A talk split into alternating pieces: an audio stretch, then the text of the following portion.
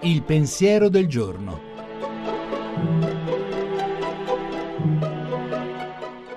In studio Gianni Valente, redattore dell'agenzia Fides.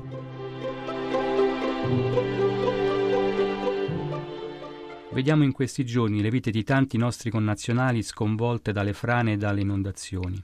Condividiamo con loro anche la rabbia per la rapacità dissennata che ha devastato i territori.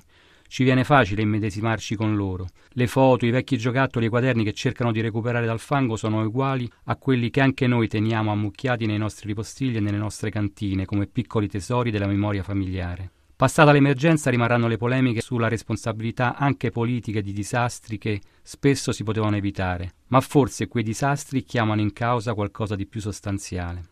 Siamo cresciuti pensando di essere i proprietari e i dominatori della natura, autorizzati a consumare e spogliare le ricchezze di quella creazione che è uscita buona dalle mani di Dio, come dice la Bibbia, quella che San Francesco chiamava Sora nostra madre terra.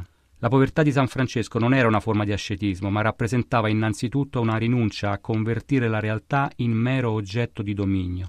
Tornare a quello sguardo ormai è diventato un'urgenza vitale per tutti, ora che la questione ambientale incombe in mille modi sulle nostre vite. Anche per questo Papa Francesco, col suo realismo di pastore, sta scrivendo un'enciclica sull'ecologia e la custodia del creato.